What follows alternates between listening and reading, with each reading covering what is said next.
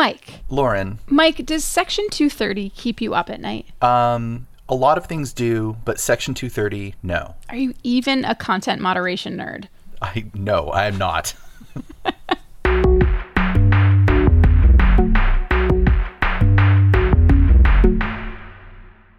Hey everyone, welcome to Gadget Lab. I'm Lauren Good. I'm a senior writer at Wired. We're taping this episode really early in the morning this week, so my voice sounds terrible. Thanks for joining us. Hi, I'm Michael Calore. I'm a senior editor here at Wired, and I'm also taping this early in the morning because I live in the same neighborhood.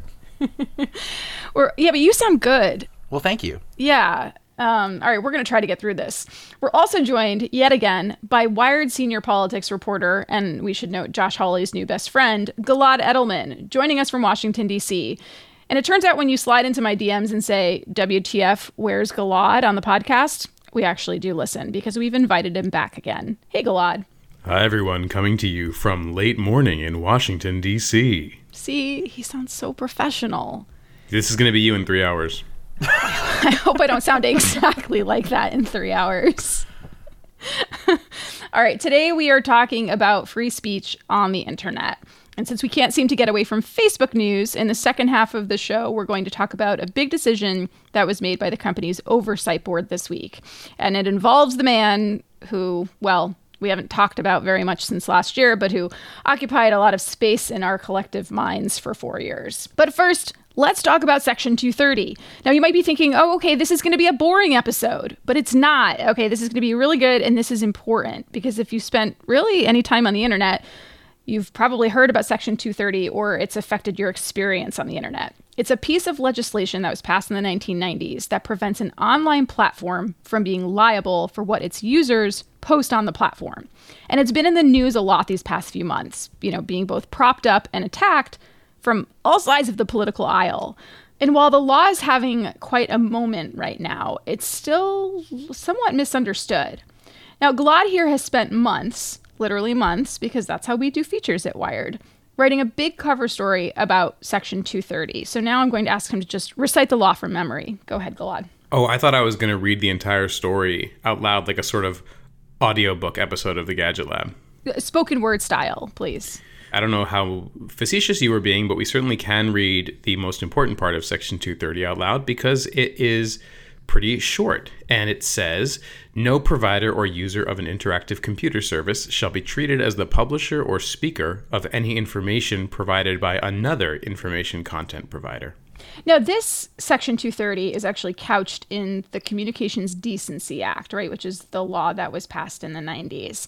Talk a little bit about the history of the CDA, and then how Section 230 came to be. Sure. So the CDA, the Communications Decency Act, was this big bill that was itself part of an even bigger telecom regulation bill. And then Section 230 was a section tucked into a bill, tucked into a bill. So it's like a turducken of law. Yeah, it was the duck. Okay. So the Communications Decency Act was this sort of censorious reactionary bill that basically tried to outlaw obscenity on the internet, but that got struck down almost immediately by the Supreme Court on First Amendment grounds. But the main thing that survived, that the court allowed to remain part of the law, was this thing called Section 230. To understand Section 230, we've got to go back a little bit. So what happened was, in the early days of the internet, it wasn't really clear how legal liability rules that applied in the analog, in our, you know, our long history of law in the analog world would apply online.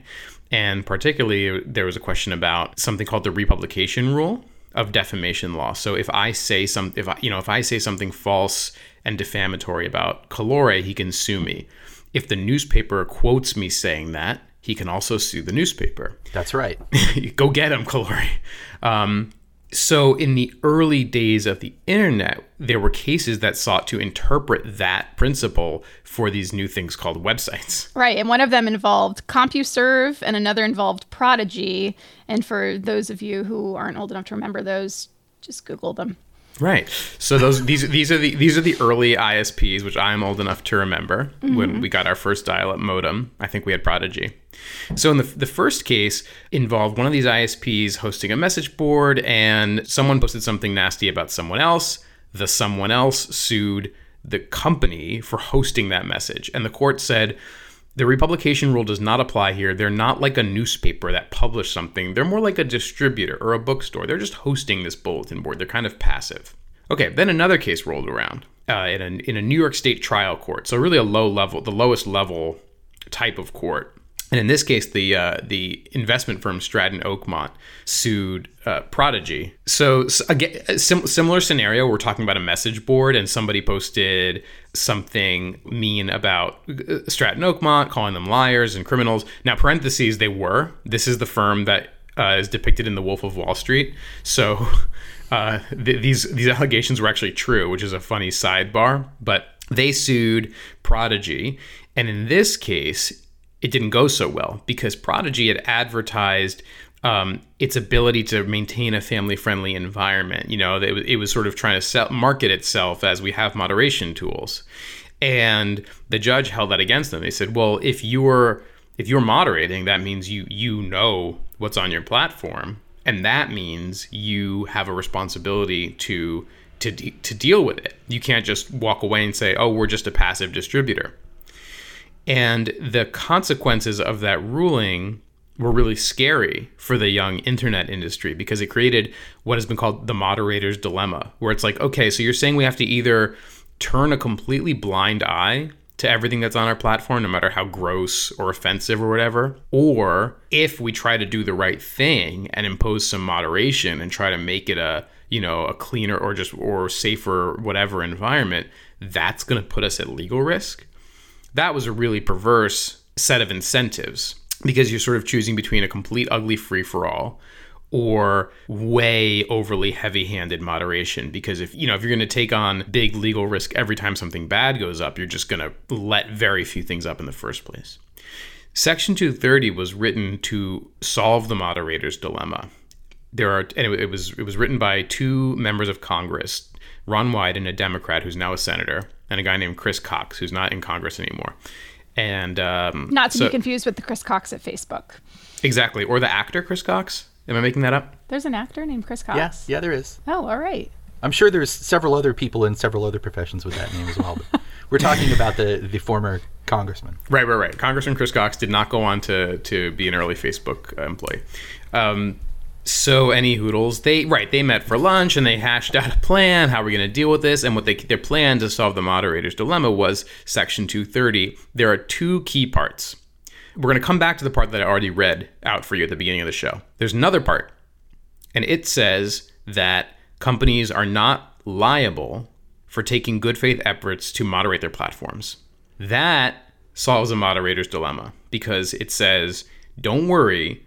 If you make the effort to get rid of objectionable stuff, that's not going to make you legally liable in court. They also passed the first part of the law, which I mentioned earlier, which says that someone like a Prodigy that hosted a bulletin board or something would not be treated as the publisher or the speaker of something that a user posted, which means we're not going to stick with this republication rule that applies to traditional media. Right. And just to bring it to modern day, we, as Wired, are traditional media, right? We're publishers. But if you look at something like Facebook or Twitter or Reddit, despite the fact that a large number of people, not only in the US, but in the world, get their news from those platforms now because it's being distributed on those platforms, those modern day platforms, internet platforms, are not liable for what's published.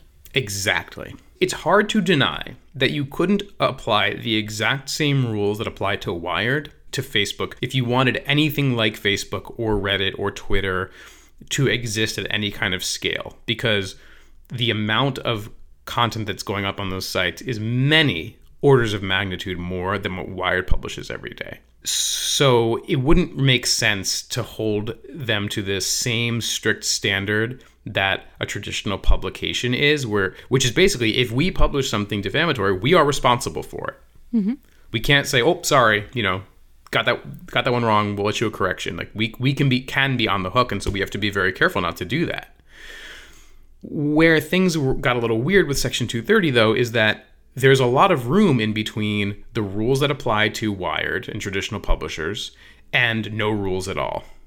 And Section 230, instead of letting some compromise position develop to apply to these new types of platforms and mediums just turned the dial all the way to the other end and said, you're just not going to be liable. That's the thing that's become the biggest issue, especially among lawmakers, right? Because if people can express far right views or far left views or post whatever meme they want about anybody, then it's going to make people upset. They're going to want to sue. They're going to get angry that they can't sue. And then they're going to want to get the law changed. And anybody who's been following this knows that there are a lot of U.S. lawmakers who are angry about Section 230, but when they talk about it, it's pretty clear that they don't really understand it and they don't really know what repealing it or amending it would mean.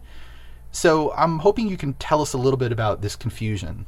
Absolutely. So there are kind of three main camps here. Two of the camps hate Section 230 for different reasons. So both Joe Biden and Donald Trump have said Section 230 should be repealed. Biden said it once in maybe a hasty moment, whereas Trump made a whole campaign thing about it last year. But they've both said it, and it's in this respect, they kind of represent the liberal and conservative version of I want to kill Section 230.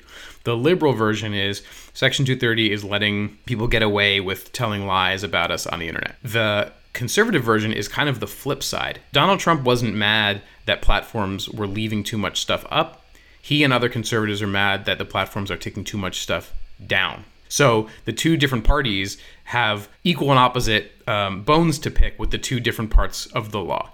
Those are two camps, both sort of pointing their guns at Section 230. And then there's the third camp, which says, don't touch a hair on Section 230's head, because if you do, you'll just ruin everything that's good about the internet. If you pull this brick out from the foundation of internet law, the whole thing will come crumbling down. We won't have free speech. Do you hate free speech? And guess what? You'll also just ruin the economy, because there's these big companies that are so profitable, and it's wonderful that they're profitable, and they're profitable because they host user-generated content.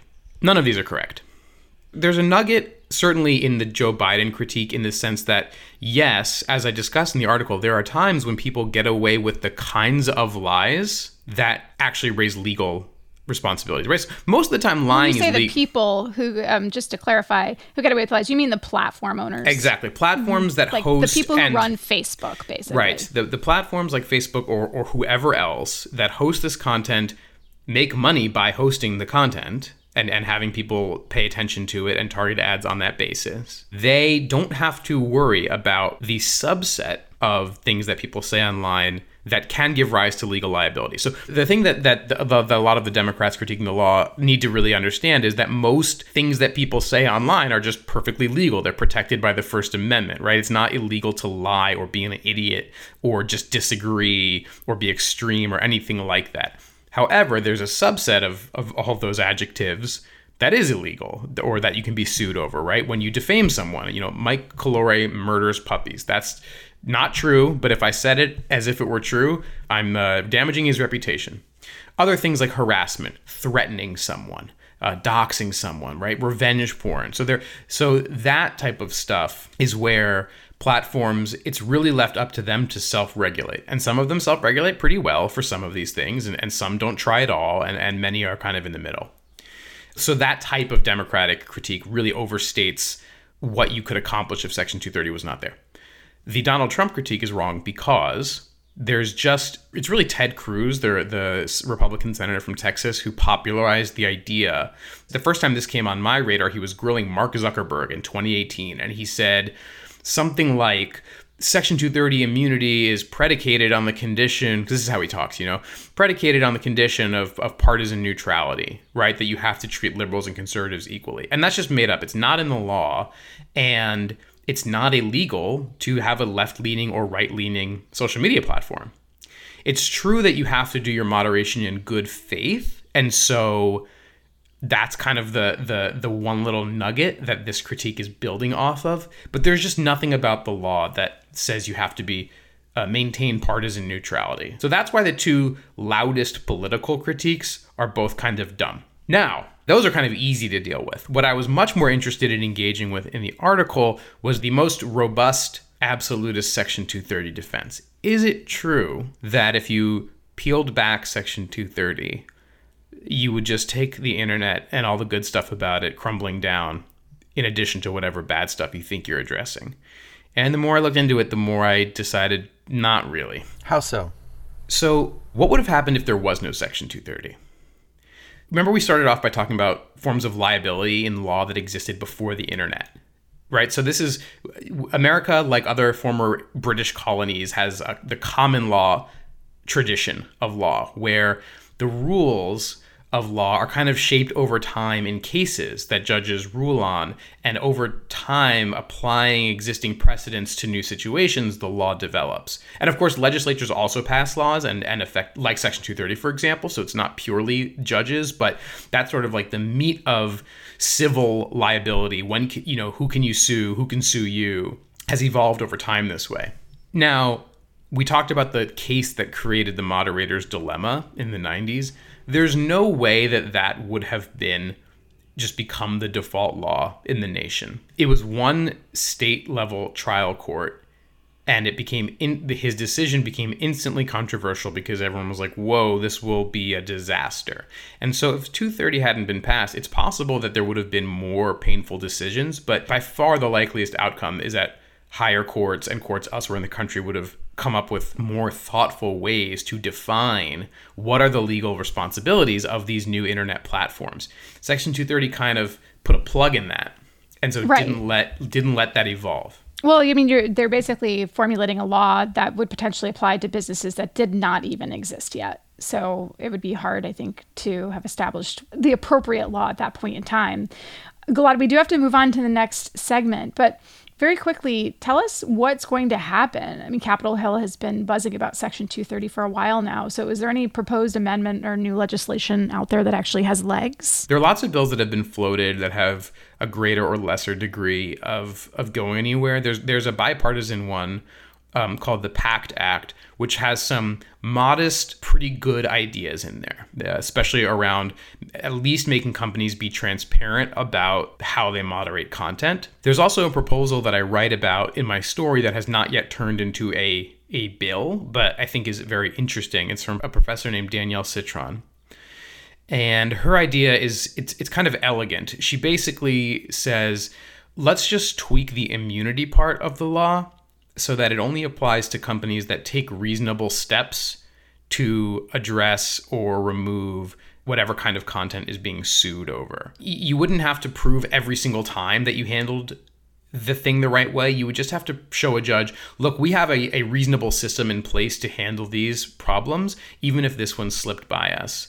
And I think that's a pretty interesting compromise position because it recognizes every platform is going to screw up sometimes. You can't have perfect enforcement, but at least this will say, you know, this will definitely wipe out the bad faith companies out there. There are sites that exist on the internet for basically for the purpose of having people post, you know, revenge material on their ex-girlfriends or just ugly, untrue rumors about people or slander businesses to try to then so that the website can then shake those businesses down. This is like the dark underbelly of stuff. Forget about Facebook and YouTube for a second. There's this dark underbelly of like bad actors who benefit from Section 230. And so if you at least said you have to have some reasonable procedures in place, that wipes out the bad guys, because if you're trying to do wrong, then you're not being reasonable. And then it would also hold the bigger players and the sort of sloppy but not malicious actors more accountable for things that they don't have to worry about currently. All right, everyone should go read Gilad's story about Section 230 on Wired.com. And if you are a print subscriber to Wired, you can also read it in the June issue. It is the cover. It's great. It is, I think, one of the best distillations of Section 230 I've read, but I'm a little bit biased, of course. You're biased against me, though, so this means even more. Right. Yes. I should clearly be moderated. All right. Stay with us. We'll be right back after this quick break.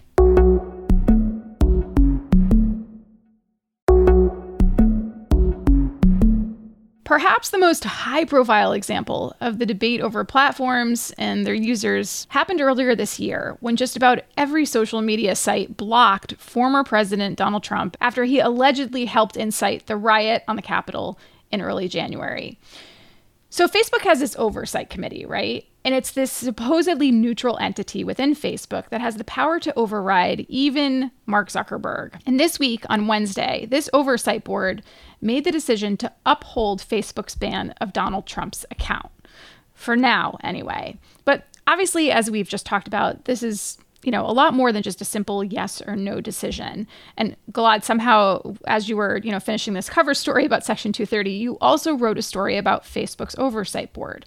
So tell us what the committee said and essentially how they arrived at this decision to uphold the ban on Trump's account. They sort of upheld the ban.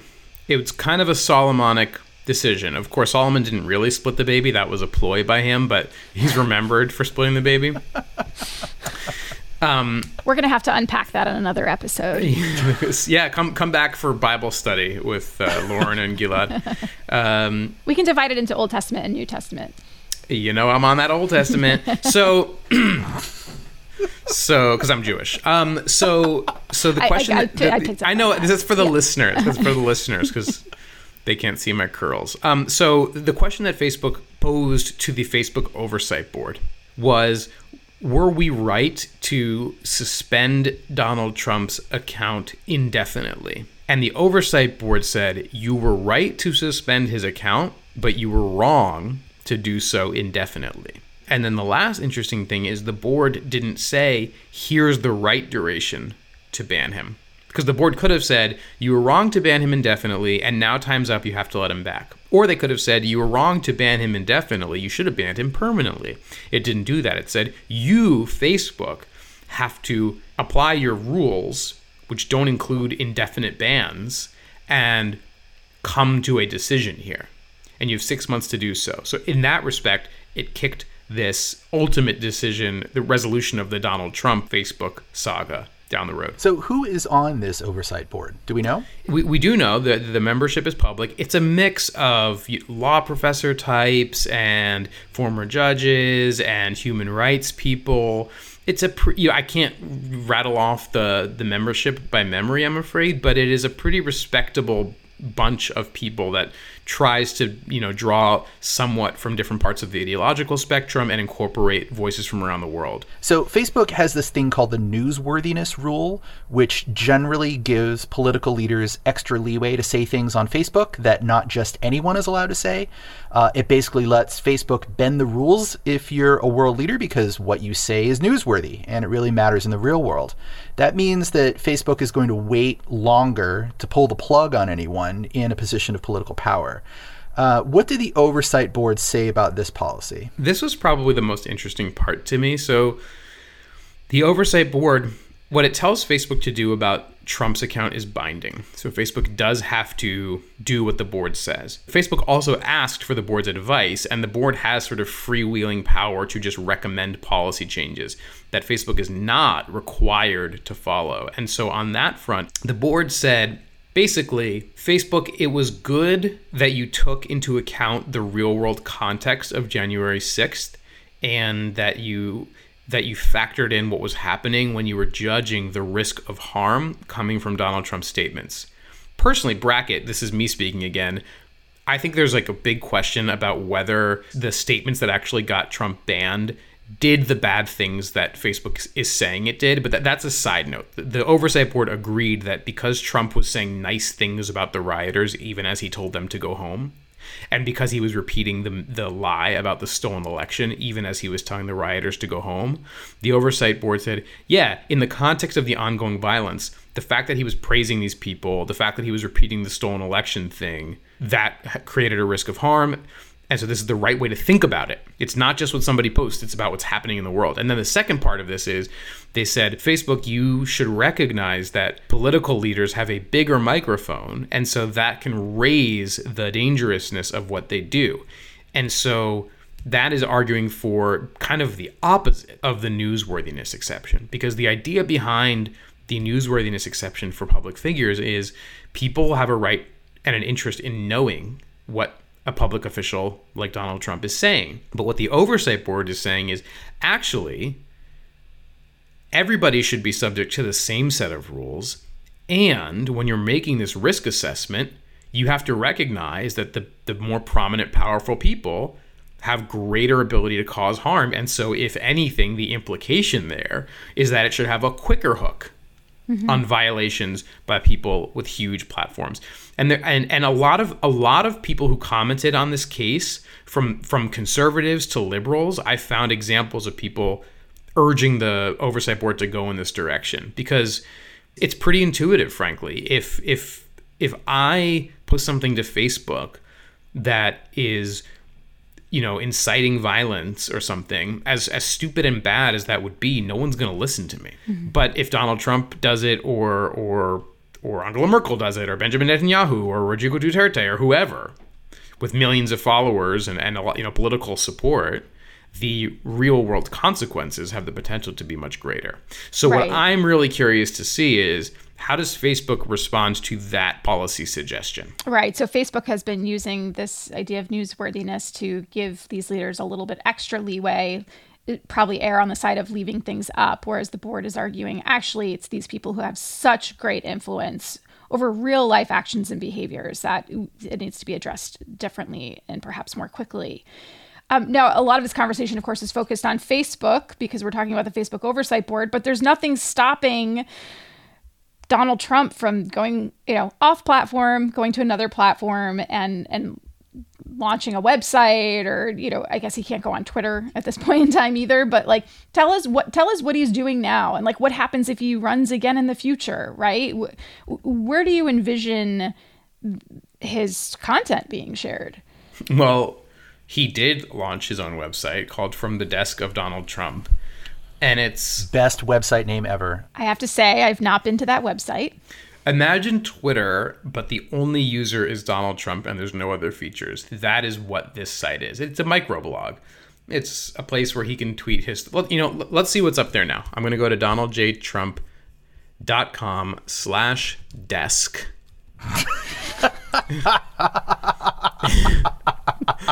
That's really what the URL is. Not a joke. That is the real URL. Congratulations to the great patriots of Windham, New Hampshire, for their incredible fight to seek out the truth on the massive election fraud which took place in New Hampshire. I'm not going to read the rest of it. So, like, that's what you, if you're missing that in your life, that's where you can go to get it. And, you know, I find the existence of this, it's obviously humorous. It's also interesting because it proves simultaneously that Facebook can't literally censor Donald Trump. You know, Facebook and Twitter have kicked him off their platforms, but he's still able to make his statements online. But on the other hand, it's not going to have the same juice as, forget Facebook. We all know that what really gave Trump's statements juice was Twitter. And the reasons are, the biggest reason is us, is journalists. Journalists are kind of hooked up intravenously to Twitter in a way that very few normal people are. We're obsessed with what we see there. The platform has design elements that make it really easy to comment on things and kind of amplify them and laugh at them or not laugh at them. And Trump just tapped into Twitter so well, and that was just a way to really inject himself into the media discourse. And of course, he was the president of the United States, and he would tweet, you know, I'm firing the Secretary of State on Twitter. And so there, to some degree, the news media was kind of had no choice but to cover it, but it made it a lot easier to get our attention by going where we were already, in a way that journalists are not sort of just like checking Facebook for what Donald Trump has to say there, and certainly are not going to be checking from the, you know, donaldjtrump.com/desk. You know, and then the other thing, of course, is that he's not president anymore. As much as everybody loves to talk about Donald Trump, see, for example, this podcast, you know, he's not going to command the same level of media coverage when he's not the president, which gets us to your question, Lauren, what if he runs again? To which I say, first, can we all just take a breath and enjoy a moment of relative of quiet, not making a political statement. I'm just stating a preference for calm. This issue will have been resolved by then. The Facebook decision will have been resolved by then. He will either be permanently banned, which I'm skeptical of, but we'll see. I really don't know. because this decision surprised me in the first place. Or he'll be allowed back, and then maybe he'll break the rules again and get kicked off again. So there's going to be, my point is just, there's going to be more twists and turns in this story before we even get to 2023, when he will, if he decides to be a candidate again and is a free man, will be a candidate again. And I would not have predicted the oversight board would have issued the decision it did. I thought they were just going to say, the emergency's over, you got to let this guy back now. And so for that reason, I'm not going to make a prediction here because I just don't know. All right, Gilad, we're going to take another quick break. And then when we come back, we're going to talk about the real reason we brought you on this week's show. So stay tuned.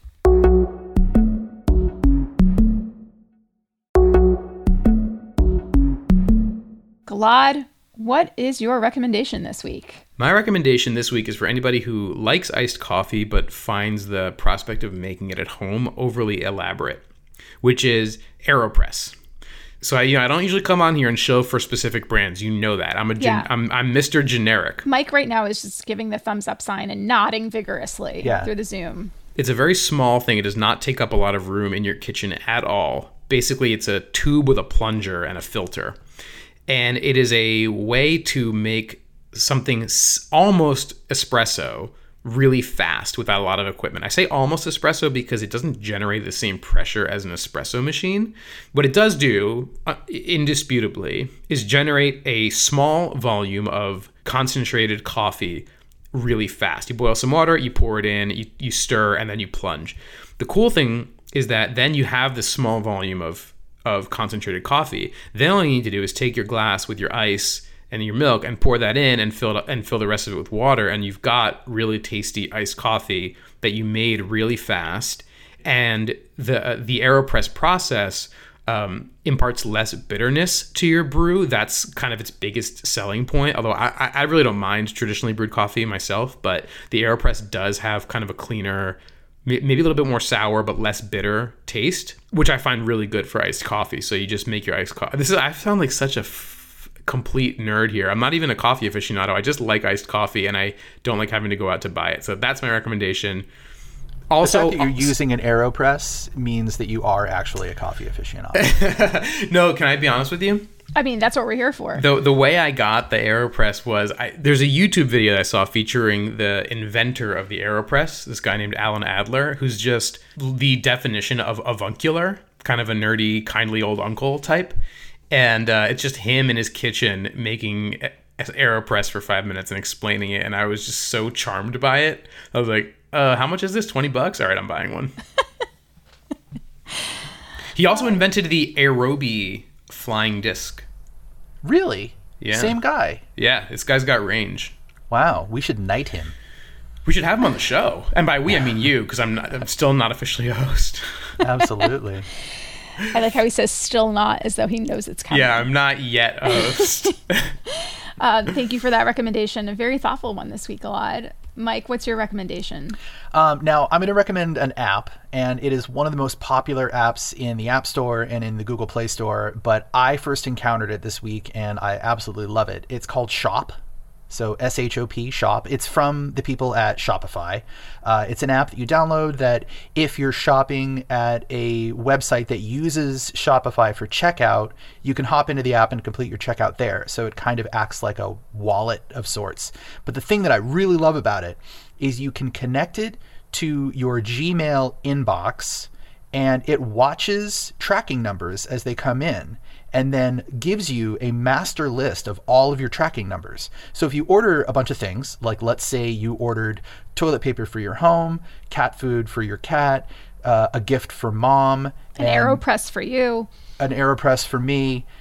It will show you all of those things in the app. So it's sort of like an aggregator of all your tracking information. And then you can tap on it and you see like a very, sort of deluxe notification that shows you where the item is on a map, when the expected delivery is. It shows you all the steps, and it combines, multiple services. So you have like FedEx, UPS, USPS, DHL, they're all in one place.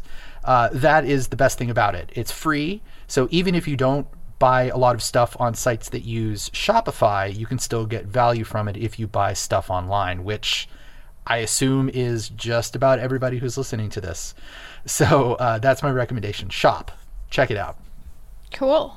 Yeah, Shopify's been doing some pretty interesting stuff. Well, I'm sure none of it is as interesting as what you're about to tell us about, Lauren. Well, my recommendation might make you want to shop less. I'm pretty sure I've recommended this podcast before, but I had the chance to listen to a few more episodes this past weekend, and so I wanted to recommend it again. It's called How to Save a Planet. It is a Gimlet podcast hosted by a marine biologist, Ayana Elizabeth Johnson, and one of the Gimlet guys, Alex Bloomberg.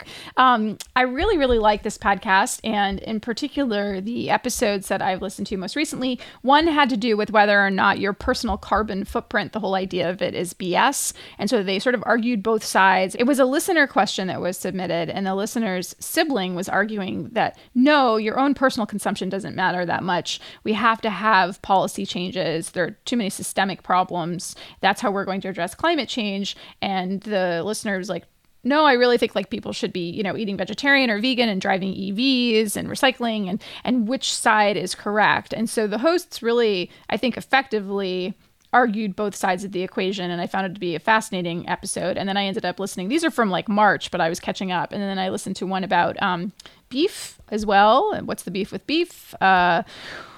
How much should we be cutting back on red meats? It went into the history of the Farm Bill and how the American system of farming subsidies has basically informed a lot of the ways we consume food, and basically whether you should stop eating those burgers if you want to help solve climate change. And once again, it's a very nuanced topic. There's no real clear, straight answer, but I think the hosts do a really good job of unpacking these things. And so I recommend listening to How to Save a Planet.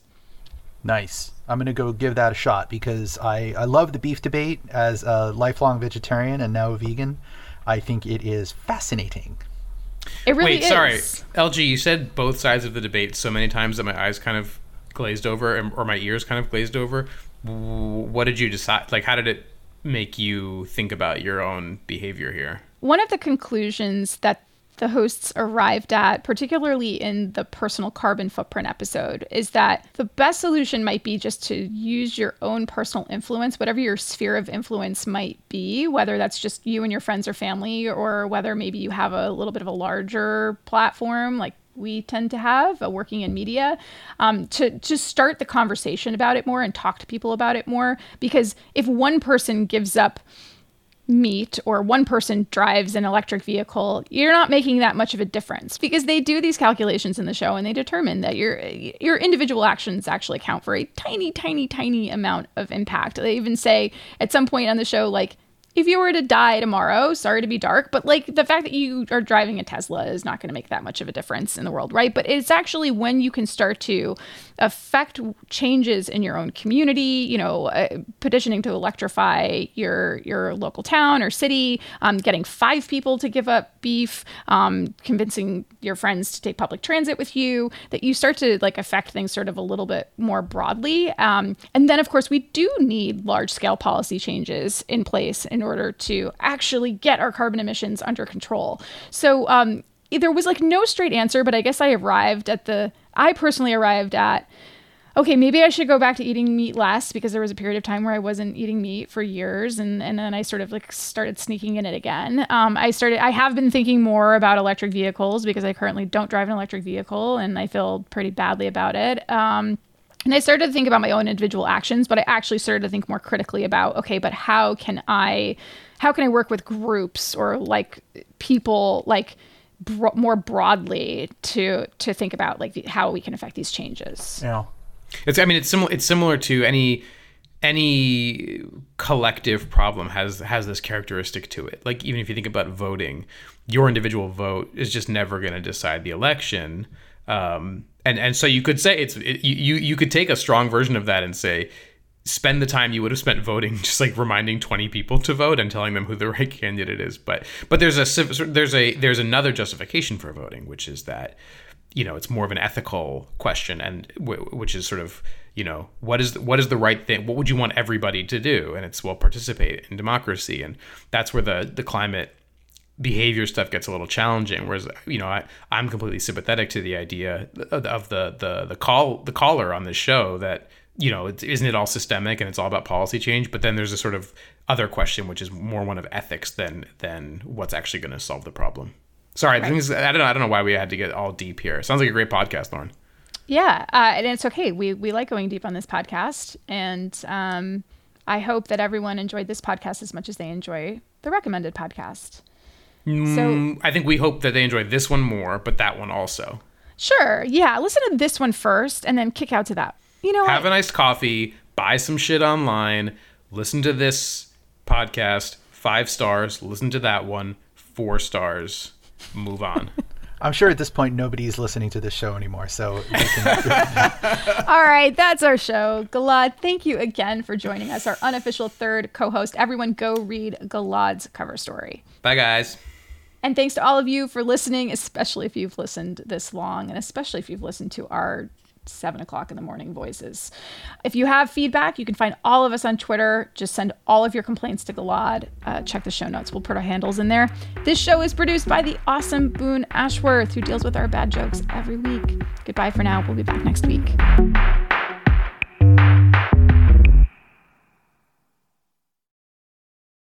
Hi, everyone. Michael from Gadget Lab here. I want to tell you about our friends over at The Big Take podcast from Bloomberg News. Each weekday, they bring you one important story from their global newsroom, like how AI will upend your life, or why China's targeting the US dollar, and maybe how Joe Biden plans to take on Donald Trump. Oh boy.